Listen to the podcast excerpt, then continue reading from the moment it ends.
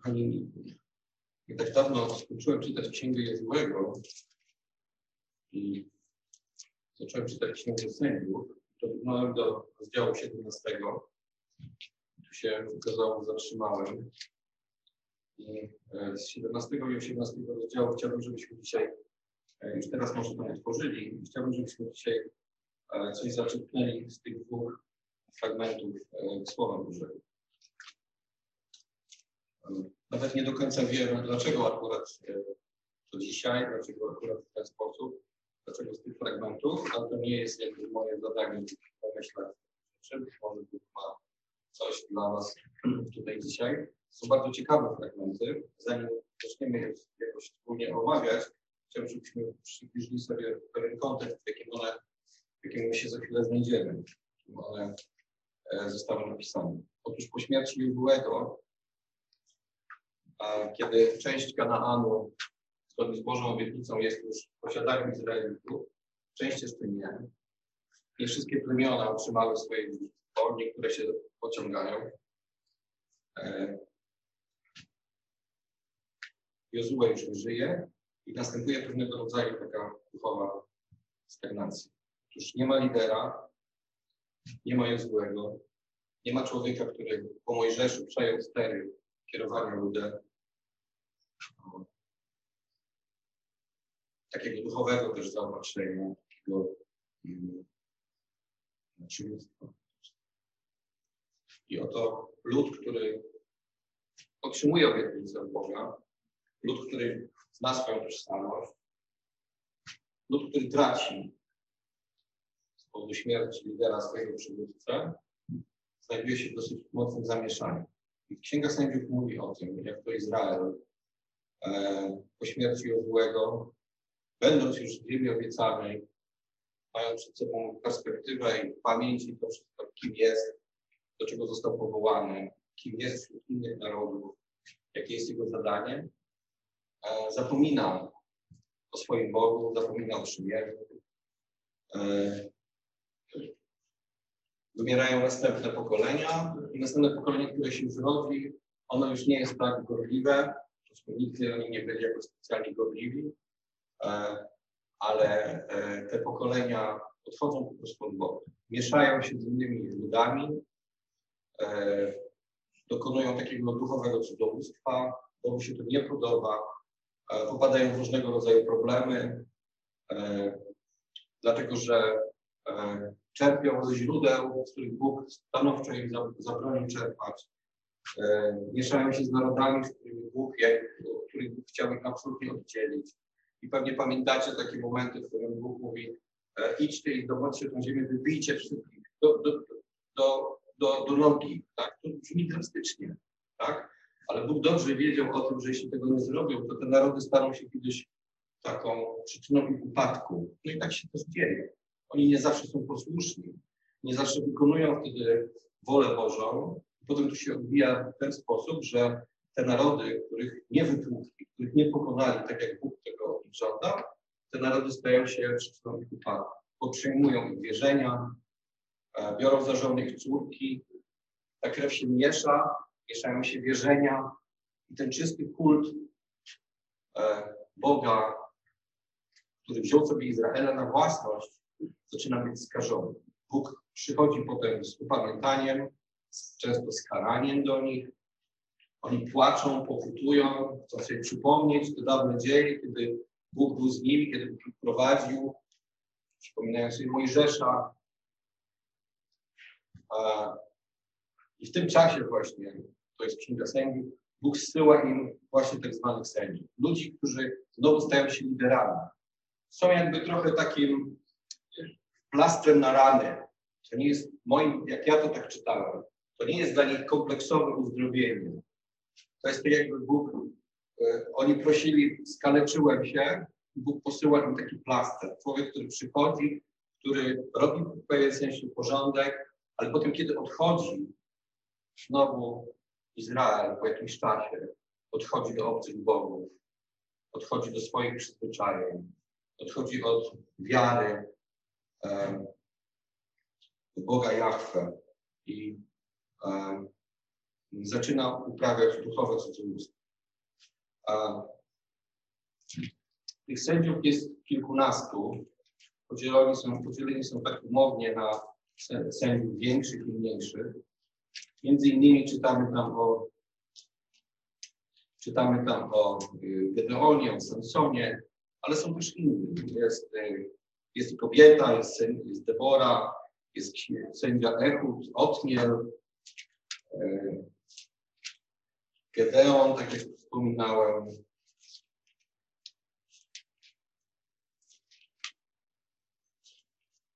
Jefta, Kola, jest Samson. Aż w pewnym momencie dochodzimy do 17 rozdziału, w którym nie ma sędziego. Nie ma żadnego sędziego już od jakiegoś czasu. I 17 rozdział zaczyna się od takich słów. I tutaj za, za, zatrzymamy się na szóstym wersecie. Na pogórze Efraima mieszkał pewien człowiek. Miał na imię Micheasz. Pewnego razu powiedział on do swojej matki. Pamiętasz, że ty Pewnego razu powiedział on do swojej matki, pamiętasz te 1100 fikli srebra, które ci zabrało, zabrano, a ty to w mojej obecności odłożyłaś klątwą? To srebro jest u mnie, to ja je wziąłem. Matka na to, niech mój syn będzie błogosławiony przez Pana. Syn zwrócił matce 1100 cykli srebra, a matka oświadczyła, ze względu na mego syna postanowiłam poświęcić to srebro całkowicie Panu. Każę oddać z niego bożkę. Powierzam je teraz Tobie. Gdy syn zwrócił srebro swojej matce, odważyła ona z niego 200 synów. Przekazała ogrodnikowi, a ten sporządził z niego bożka, który potem stanął w domu Michała. Michał miał więc u siebie dom Boży. Sporządził do niego efot i terafy, a jednemu ze swoich synów powierzył obowiązki. I szósty werset mówi coś takiego. W tych dniach nie było króla w Izraelu i każdy robił to, co uznawał w swoich oczach jak się okazuje, to stwierdzenie jest brzemienne skutki całego narodu.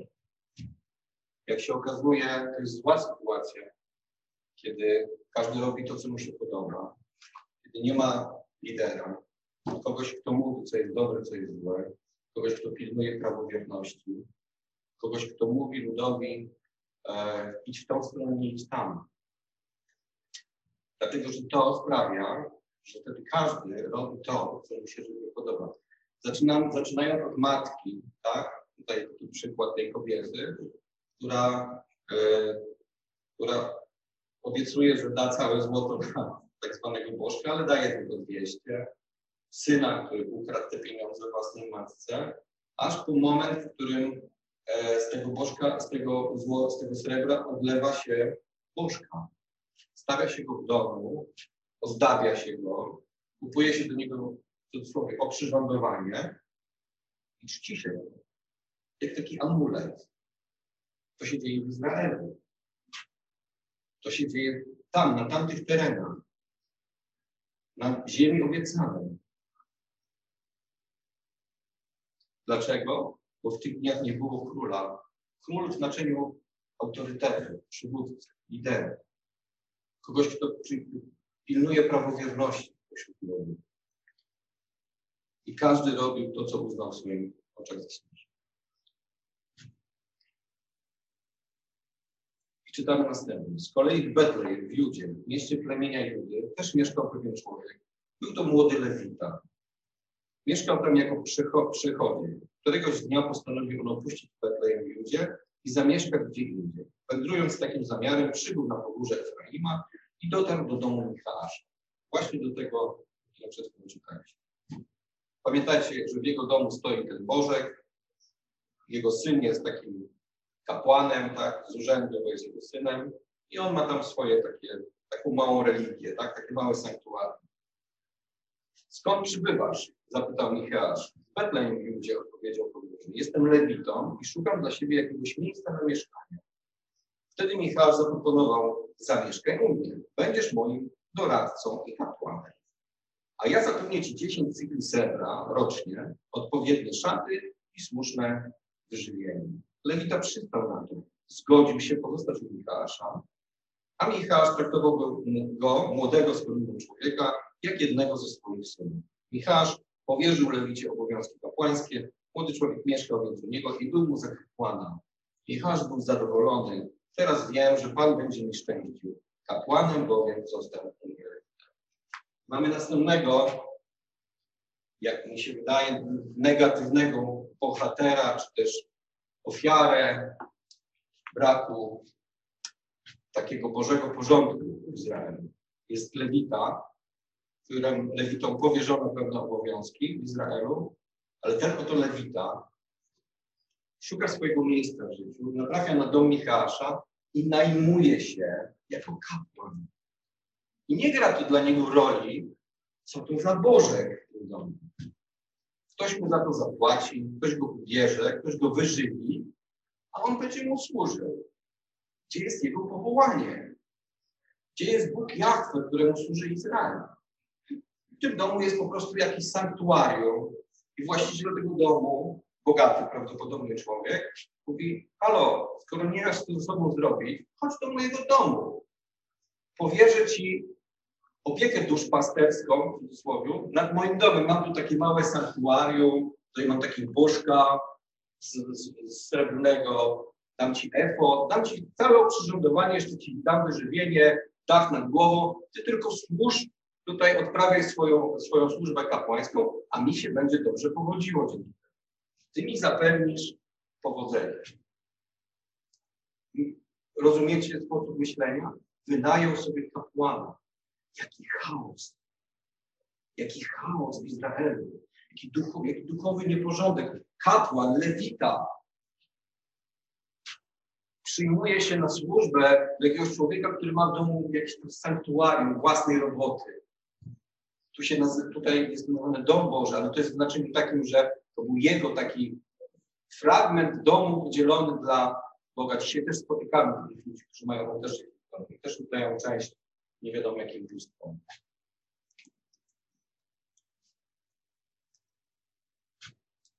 To jest następny przykład chaosu, jaki panował, duchowego chaosu, jaki wtedy panował w Izraelu. I teraz przejdźmy do rozdziału 18. W tym czasie nie było jeszcze króla w Izraelu. Jest znowu ważna informacja. Więc tak się zaczyna 18 rozdział.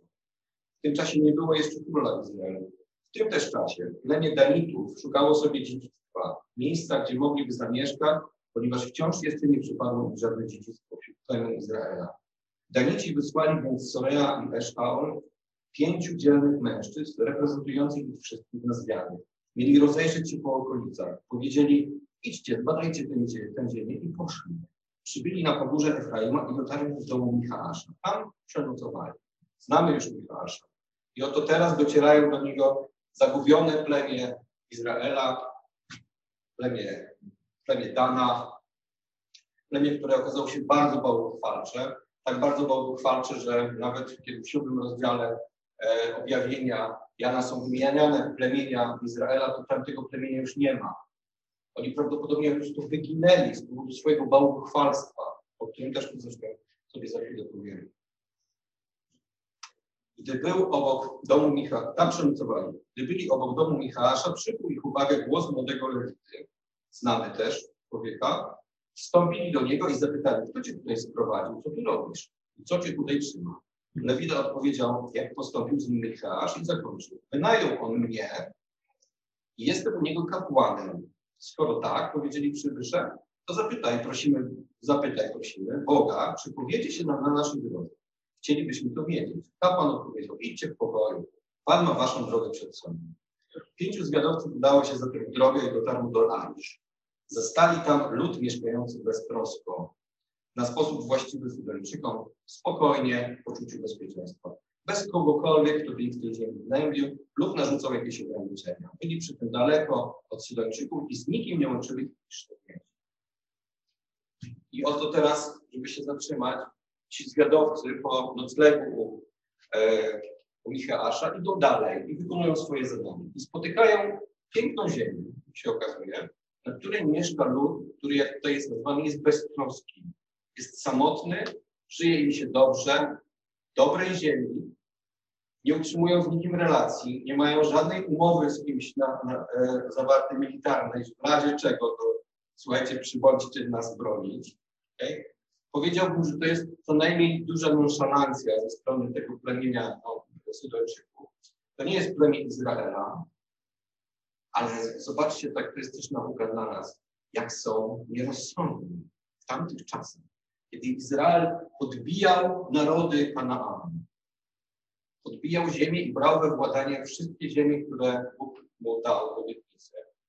Oto znajduje się tam plemię, które nic sobie z tego nie robi. Tacy odważni, czy tak głupi? Czy nie znają zasady, że kiedy chcesz pokoju, to szykuj się do wojny, albo nie znają zasady, że kiedy masz jest pokój, to buduj warownię, tak? buduj mory i wzmacniaj, kiedy jest czas pokoju. W czasie wojny nie ma na to czasu.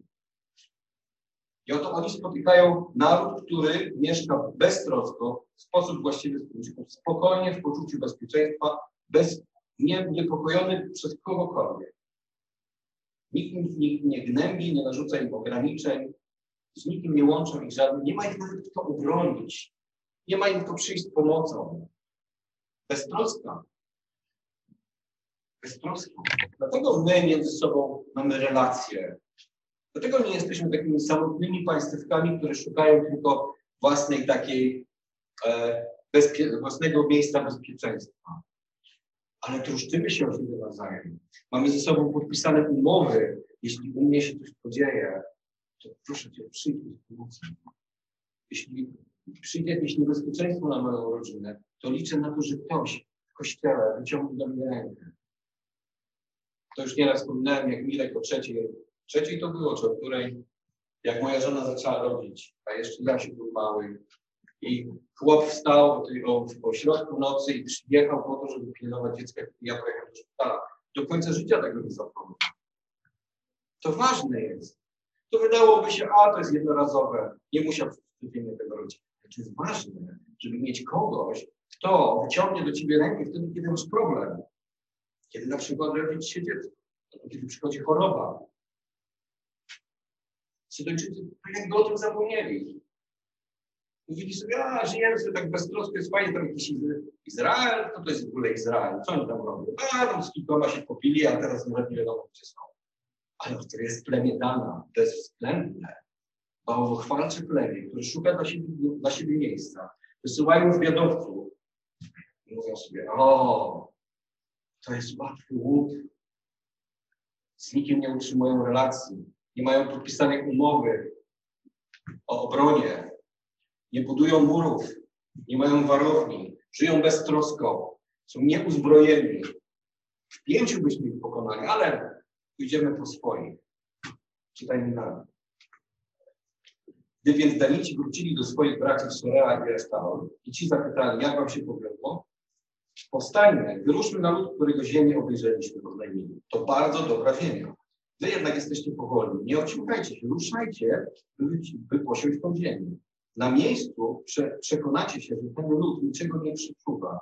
Zajmuje on rozległy obszar. Tak, Bóg wydaje ziemię w nasze, wasze ręce. Jest to miejsce, w którym ludziom na niczym nie zbywa. Po tych słowach wyruszyło z Sorea i Esztalu z ludu Dawidów 600 mężczyzn z orężem u boku. Rozłożyli się najpierw obozem w Judzie pod Kiriat, Kiriat Jearim. Miejsce to do dziś nazywa się obóz Dana, a leży na zachód od miasta. Stamtąd przeszli na pogórze Efraima i przybyli aż pod dom Micheasza. Znowu wraca nam postać Micheasza. To jest takie, Micheasz to takie skrzyżowanie najwyraźniej, że wszyscy tamtędy przechodzili. I przechodzi też plemię Dana tamtędy. I ci zwiadowcy, którzy tam już wcześniej nocowali, od 14 wersetu czytamy. Wówczas pięciu zwiadowców, którzy przychodzili w drodze do Laisz, powiedziało do swoich braci. Czy wiecie, że, czy wiecie, że w którymś z tych domów znajduje się efot, terafy i ulana podobizna bożka? Wiecie, co macie zrobić. Co za... To też jest dowód na to, że wśród, jak bardzo, jakie, jakie, dobrego słowa, jak bardzo zostało wypaczone poczucie mora, moralności, tak? takie zepsucie moralne, że oto idą najpierw, idą najpierw zwiadowcy, otrzymują w tym domu prawdopodobnie spoczynek, tak? bo już pisało, że nocowali. Jest napisane, że, że nocowali w tym domu. prawdopodobnie też nakarmiono. Potem, kiedy wracają, mówią do swoich kolegów, których wtedy prowadzą ze sobą, w tym domu jest coś, co jest warte, e, e, co jest wartościowe. Tam jest Bożek odlany, tam jest efot, tam są rzeczy, które warto ze sobą zabrać. Wiecie, co będzie robić? Wiecie, co będzie robić?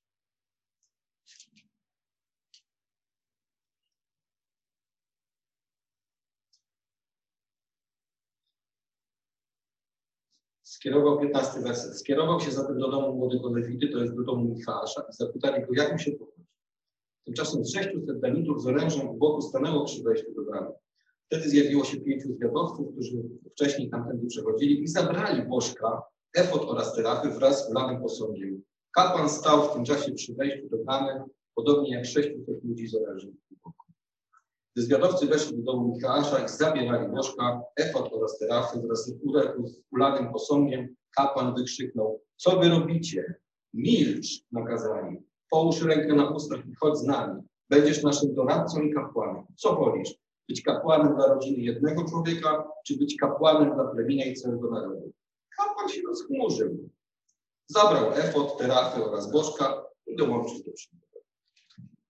Oto obraz kapłana. Oczywiście to może być pojedynczy obraz kapłana w Izraelu. Lewity, który raz się najmuje do człowieka, który zapewnia mu, jak czytaliśmy wcześniej, traktuje go jak syna. Niemalże go usynowił. Będziesz u mnie kapłanem, ale ja cię traktuję bardzo dobrze, nie jesteś tylko, nie jesteś tylko najemcą, ale masz mnie zapłatę, masz wilk, pierunek, własny taki przybytek, tak, sanktuarium, którym służysz, będziesz spełniał swoją posługę kapłańską przy okazji. Michasz mógłby być wdzięczny, ale kiedy przychodzi, przychodzi argument siły, kiedy przychodzą danici, uzbrojeni, na początku krzyczy, co wy robicie, ale potem przedstawiają mu właściwie propozycję nie do odrzucenia. Chodź z nami, co będziesz tutaj w jednym domu służył? Nie chcesz być kapłanem całego plemienia? Ile wita się rozchmurzył? No tak, to prawda. To lepszy biznes, lepszy interes. Może mi więcej zapłacą. Może osiągnę jakiś sukces życiowy. Co będę w domu tak u jakiegoś bogacza siedział, jak mogę służyć całemu plemieniu? To jest, to, to, to, jest, to jest bardziej takie nobilitujące. Poszedł. Sprzedał się znowu. Po prostu sprzedał się znowu. Sprzedał swoje powołanie, jakby myśląc w kategoriach, to zawsze jest szczebelek wyżej mojego, mojego, dla mojej kariery kapłańskiej.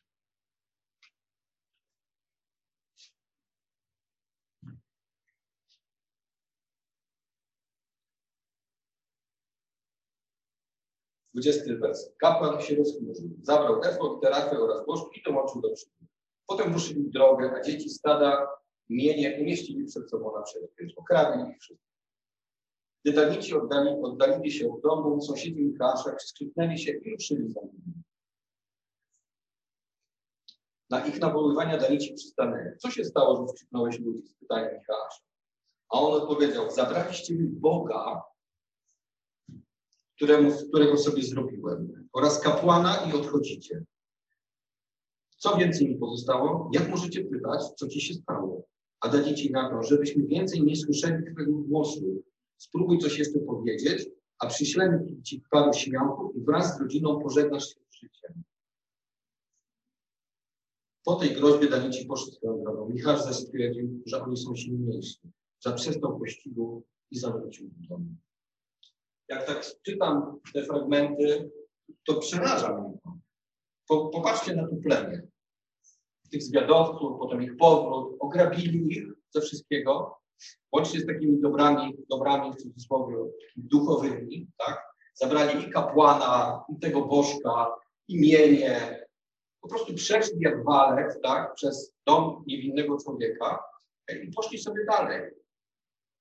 Co za nieprawość. Zło w najczystszej postaci taki e, argument siły w Izraelu. Tam, gdzie, e, tam, gdzie Bóg czynił tak wielkie cuda, tak wielkie rzeczy czynił. Na ten naród przeprowadził przez morze, wyzwolił z Egiptu, przeprowadził przez morze. Obiecał im ziemię, dał im tę ziemię, wprowadził do tej ziemi. I jakby oni wszyscy o tym zapominają. To jakby się nigdy nie wydarzyło. Jakaś legenda gdzieś tam, a ktoś kiedyś mówił, ojcowie gdzieś tam opowiadania, ale to już zapomnieliśmy. Zapomnieliśmy. A sędziowie, no tak, tak, byli jacyś sędziowie, ale gdzie oni są? Jakieś ślady po nich? Teraz każdy robi, co chce. Teraz każdy robi, co chce. No Danici są silni. I oni, którzy weszli do domu Michała, zabrali mu wszystko.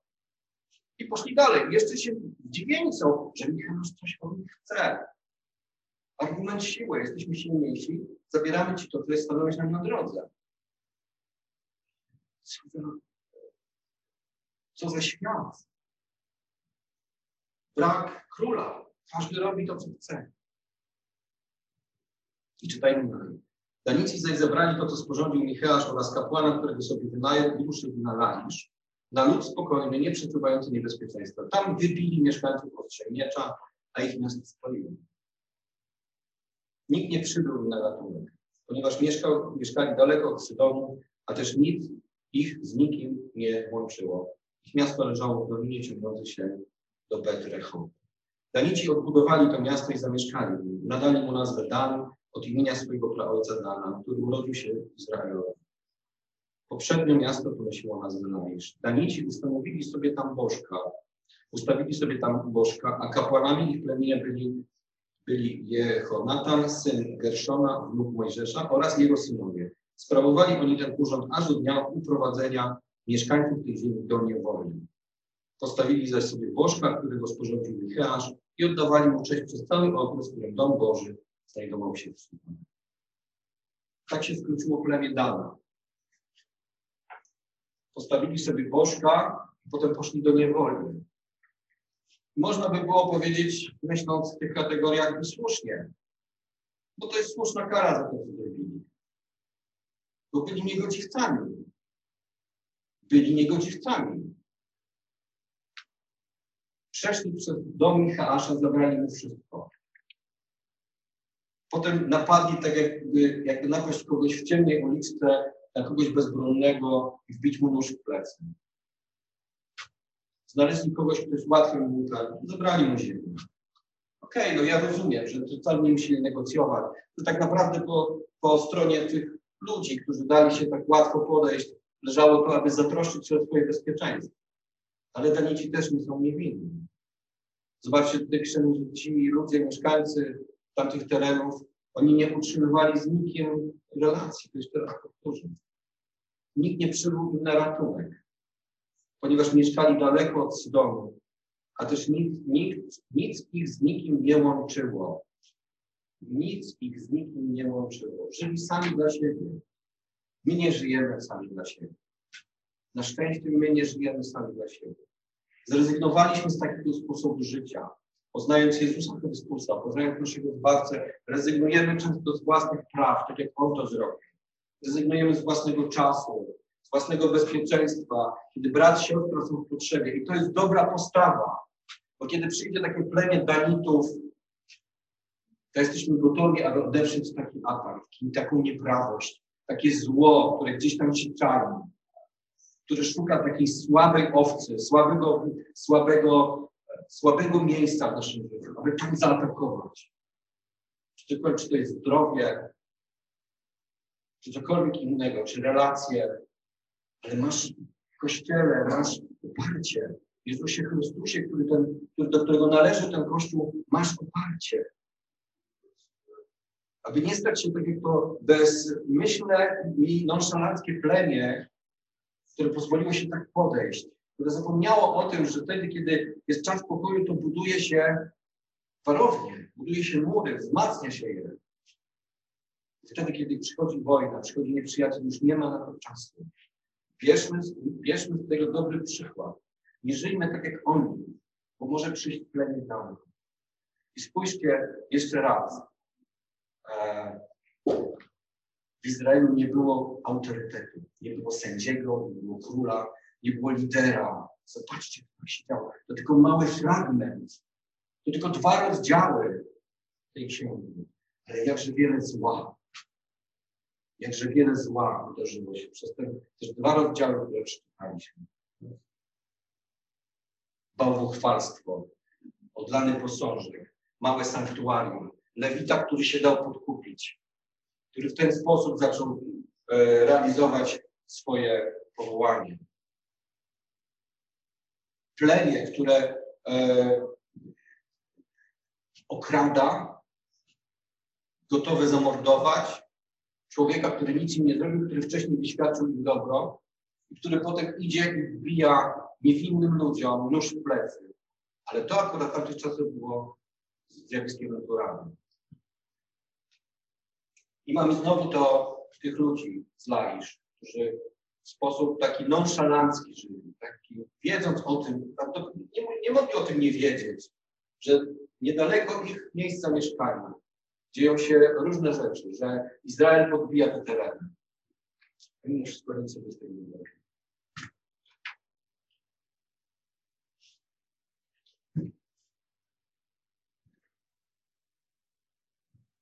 Może gdyby, może gdyby był na tamtych terenach jakiś król, autorytet, lider, ktoś by trzymał ryza, ktoś, kto troszczyłby się o prawowierność, to nikt nie, może oni nie postępowali tak głupio, tak źle, tak ohydnie. Potrzebujemy autorytetów, potrzebujemy zasad Bożego prawa, potrzebujemy czasami napomnienia, potrzebujemy, potrzebujemy czasami zwrócenia uwagi na jakieś błędne decyzje, które podejmujemy. Potrzebujemy autorytetu w naszym życiu. Ja sam potrzebuję, żeby czasami ktoś mną potrząsnął. Jeśli moja żona to słucha, to mogę mieć problem. Więc o tym mówię. E, więc a, ja kiedyś pamiętam taką, przytoczę wam, e, przytoczę wam taki e, przykład mojego życia. E, to było tylko raz, kiedy zdarzyło mi się popaść w jakieś problemy finansowe i musiałem się zadłużyć. Niestety głupio postąpiłem, bo zadłużyłem się u brata w kościele, brata ze zboru. To nie były jakieś wielkie pieniądze, tak? ale mimo wszystko to był dług, który ciężko mi było spłacić. I to tak spłacałem, spłacałem, ale to tak trochę ciężko mi było to po prostu spłacać, tak? bo moja sytuacja finansowa akurat była dosyć trudna.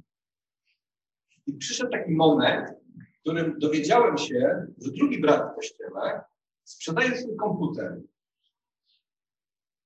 A ja miałem takiego starego już wysłużonego, taki, można by taki wrak wysłużony. On miał dosyć nowoczesny komputer i właśnie go sprzedawał.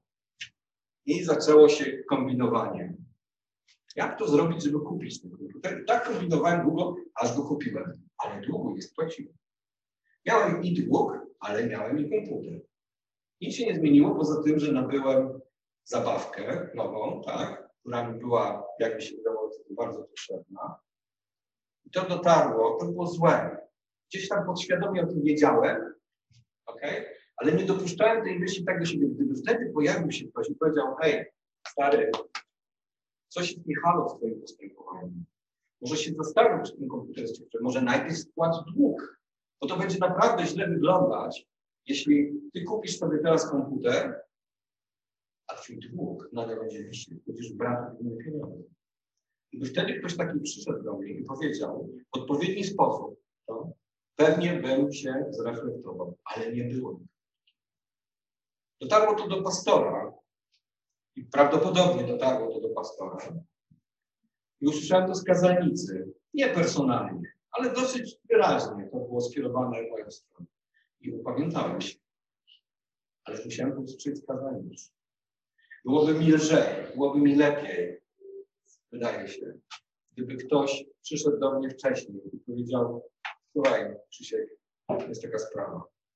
Zrób to może w ten w ten sposób. Albo ja ci chciał, chciałbym ci pomóc, ale wycofaj się z zakupu tego komputera, tak? bo to może zgorszyć. To może być dla kogoś zgorszenie, źle wyglądać. Tak? Najpierw załatw te sprawy, one są ważniejsze. Ale nie było w tym takiego. E, ale dobrze, że Bóg mi zwrócił na to uwagę, nawet w taki dosyć drastyczny sposób, bo e, musiałem się z tego upamiętnić. I dobrze. E, więc ja, ja, ja wiem, że potrzebujemy i pewnie wy też wiecie, że potrzebujemy czasami takiego potrząśnięcia, takiego zwrócenia uwagi. Kogoś, kto stoi za nami w dobrej wierze, czasami klepnie cię bramy i powie, zatrzymaj się, nie idź w tym kierunku. Izrael wtedy nie miał kogoś takiego. I ludzie postępowali głupio, byli bałwochwalcami, byli niegodziwi, krzywdzili siebie nawzajem. Czytaliśmy to przed chwilą. Więc my, jako wierzący w Kościele, nie bójmy się e, takich sytuacji, w której będzie trzeba przeprowadzić czasami może taką trudną, niewygodną rozmowę. Ja nie mówię o takim napominaniu miłości, o takim zwróceniu uwagi, że ktoś może postępuje nie w sposób taki, jaki powinien postąpić. Jak nam się wydaje, taka przyjacielska rozmowa w miłości czasami jest zbawienna. Mówię to wam nie tylko dlatego, że tak, gdzieś wyczytałem, tylko dlatego, że ja sam doświadczyłem takiego momentu, w którym ta rozmowa rzeczywiście mi pomogła. Po, przed podjęciem dwóch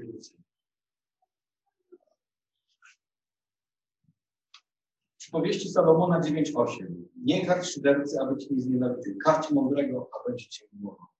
Przypowieści 9.9. Daj mądremu, a będzie jeszcze mędrszy. Połóż sprawiedliwego, a będzie miał jeszcze więcej. Przypowieści Salomona 10.8. Człowieka, człowiek mądrego serca przyjmuje przykazania, lecz gadatliwy głupiec upadnie. Nie muszę tego tłumaczyć.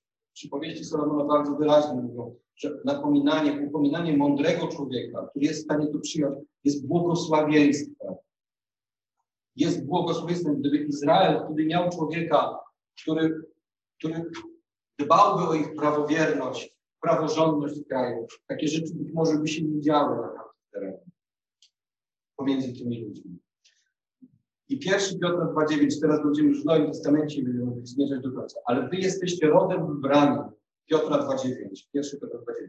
Rodem wybranym, królewskim kapłaństwem, narodem świętym, ludem nabytym, abyście rozgłaszali cnoty tego, który was powołał z ciemności do cudownej swojej światłości.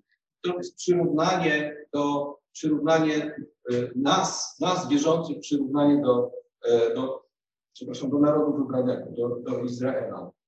Można by było zapytać ludu, kto jest dzisiaj Twoim królem? Ludu Boży, kto jest dzisiaj Twoim królem? Tam nie było wtedy króla, w ich życiu panował chaos, w ich kraju panował chaos. Co prawda nie było wtedy tam jeszcze państwowości, tak rozumiane jak dzisiaj, ale był chaos. Nie było sędziego, nie było króla, nie było proroka, nie było lidera, przywódcy. A dzisiaj Mamy i liderów, i przywódców, i mamy pismo, mamy Jezusa Chrystusa, naszego Pana, do którego należy Jego Kościół, którego my jesteśmy częścią. Mamy się do kogo odwołać, mamy z kogo brać przykład. Nie bójmy się tego robić. Kto jest dzisiaj Twoim królem? Ludu Boży, narodzie wybrany. Królestwo. Kim kapłaństwo, jak to powiedzieć? Królestwo kapłaństwo ludu nabytym. Mateusza 9,35. I obchodził Jezus wszystkie miasta i wioski, nauczał ich w synagogach, zwiastował Ewangelię o Królestwie i uzdrawiał wszelką chorobę i wszelką niemoc. I 36 werset. A widząc lud użalił się nad nim, gdyż był utrodzony i opuszczony jak owce, które nie mają pasterza. Opuszczony jak owce, które nie mają pasterza. Jezus widział ten lud, widział ich udrękę, Widział, że teoretycznie mają pasterzy, ale to są źli pasterzy, którzy nakładają na nich ciężary, których sami nie biorą, których się nawet nie dotykają. Obciążają ich rzeczami, z którymi sami nie chcą mieć nic wspólnego. I użalił się nad nimi, bo przyszedł właśnie do takich, którzy są zmęczeni, którzy są utrudzeni, którzy są pogubieni. I dawał im nadzieję, dawał im to, co tak bardzo, czego tak bardzo potrzebowali. Powiedział tylko przyjdźcie do mnie, nakarmię was tym, czego dam wam to, czego potrzebujecie. Tylko wierzcie we mnie, ufajcie mi, chodźcie za mną.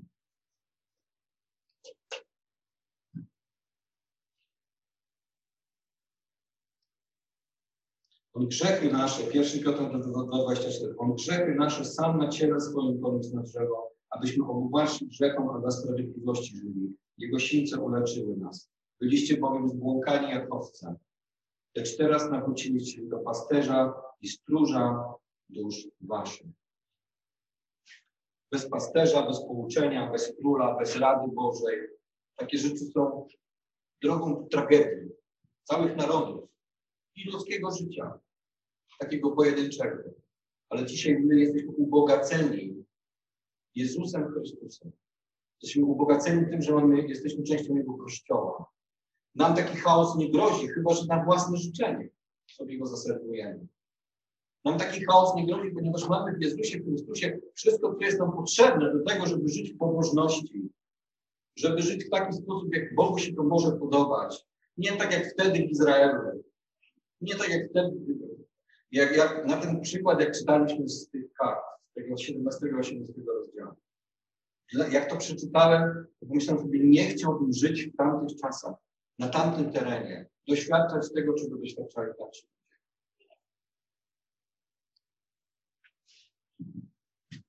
Wczoraj wróciliśmy, wczoraj wróciliśmy z Tomkiem z Karnowa. Byliśmy na e, spotkaniu e, Rady Okręgu, spotkaniu okręgowym, konferencji okręgu, jako delegaci. Chcę Wam powiedzieć tak, e, to już na sam koniec. Dużo dobrego się wczoraj wydarzyło. Uważam, że fajnie, że tam byliśmy i że mamy nową Radę Okręgu. I chcę Wam przedstawić nowego członka Rady Okręgu. Tomasz, nasz brat, został członkiem Rady Mało co został przewodniczącym, ale się wyłgał. Żartuję. E, ale jest też skarbnikiem. Jest skarbnikiem. Będziemy opływać bogactwo teraz okręgowe. E, przynajmniej Tomek. Żart. Ale chcę, dlaczego o tym mówię? Raz, że to ważne wydarzenie. E, mamy naszego brata w Radzie Okręgu, ale też z drugiej strony Rada Okręgu też jest jakimś autorytetem dla nas. I jej zadaniem jest służyć, tak jak wczoraj zostało powiedziane, innym naszym zborom tutaj okręgu, ale też nie traktujmy tego jako taka, o, taki formalność. Bo ja mam wrażenie, po wczorajszym to, co usłyszałem tam, nie wiem, czy to tylko deklaracje, to zostanie przekute też jakby w takie działania praktyczne, że rzeczywiście w, tej, w takiej formie Radzie Okręgu, jaka teraz powstała, możemy mieć duże wsparcie, jeśli tylko zechcemy z tego skorzystać. Bo, yy, bo jest tu dosyć szerokie spektrum bardzo cennych ludzi. Tu proszę bardzo przykład siedzi cennego yy, człowieka, który jest częścią tej rady. Ja mam osobiście duże oczekiwania, taką nadzieję, że rzeczywiście ta Rada Okręgu nie będzie tylko takim formalnym ciałem i wymogiem, e, wymogiem wynikającym z przepisów prawa baptystycznego, ale że będzie naprawdę czymś, co będzie nam jako zborowi pomagać.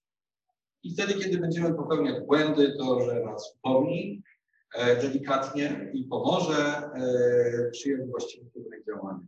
To jest takie oczywiście perspektywne zupełnie to, co mówię, ale e, ja mam po prostu nadzieję, że ta Rada nie będzie, że ta Rada będzie aktywna w swoich działaniach, będzie e, pomagać zborom, w zborowym, w zborowym życiu i w rozwiązywaniu różnego rodzaju. Więc gratuluję Tomku, tak na forum zboru. Dziękuję Ci za to, że podjęłaś tego, tego zadania. Proszę, bódźcie się o Tomka i o całą nową radę. Tam jest wielu młodych ludzi, tam średnia wieku bardzo mocno spadła w tej Radzie i też powiększyło się grono, bo duże spektrum, spektrum, e, e spektrum bra, bra, braci, którzy tam funkcjonują. Mam nadzieję, że to się tylko dobrze jednoczy z tworów. E, taka dygresja na sam koniec. Dziękuję Bogu za to, że mogę do Was mówić. E, wspomnę naszych głowy. Dziękujemy Ci Panie za to, że jesteś tak dobry dla nas, że jesteś e, dla nas takim cudownym błogosławieństwem, że Twoje słowo tak wiele potrafi do nas powiedzieć. Dzisiaj błogosławię Panie e, nasz spór, błogosławię Panie e, każdego zborownika, wszystkich, którzy są tutaj fizycznie, wszystkich, którzy są w domach przed komputerami, Panie, wszystkich, którzy nie mogli być z nami. Błogosławię tych, którzy są chorzy, którzy domagają, Panie, proszę Cię Boże, prowadź nas, trzymaj nas w swoich rękach, upominaj nas wtedy, kiedy, e, kiedy tego potrzebujemy, lecz nas, nas Panie i, i daj nam e, dobry czas teraz społeczności. Dziękujemy Ci za wszystko, co czynisz. Tobie będzie cześć i chwała w świętym imieniu naszego Pana Jezusa Chrystusa. Amen.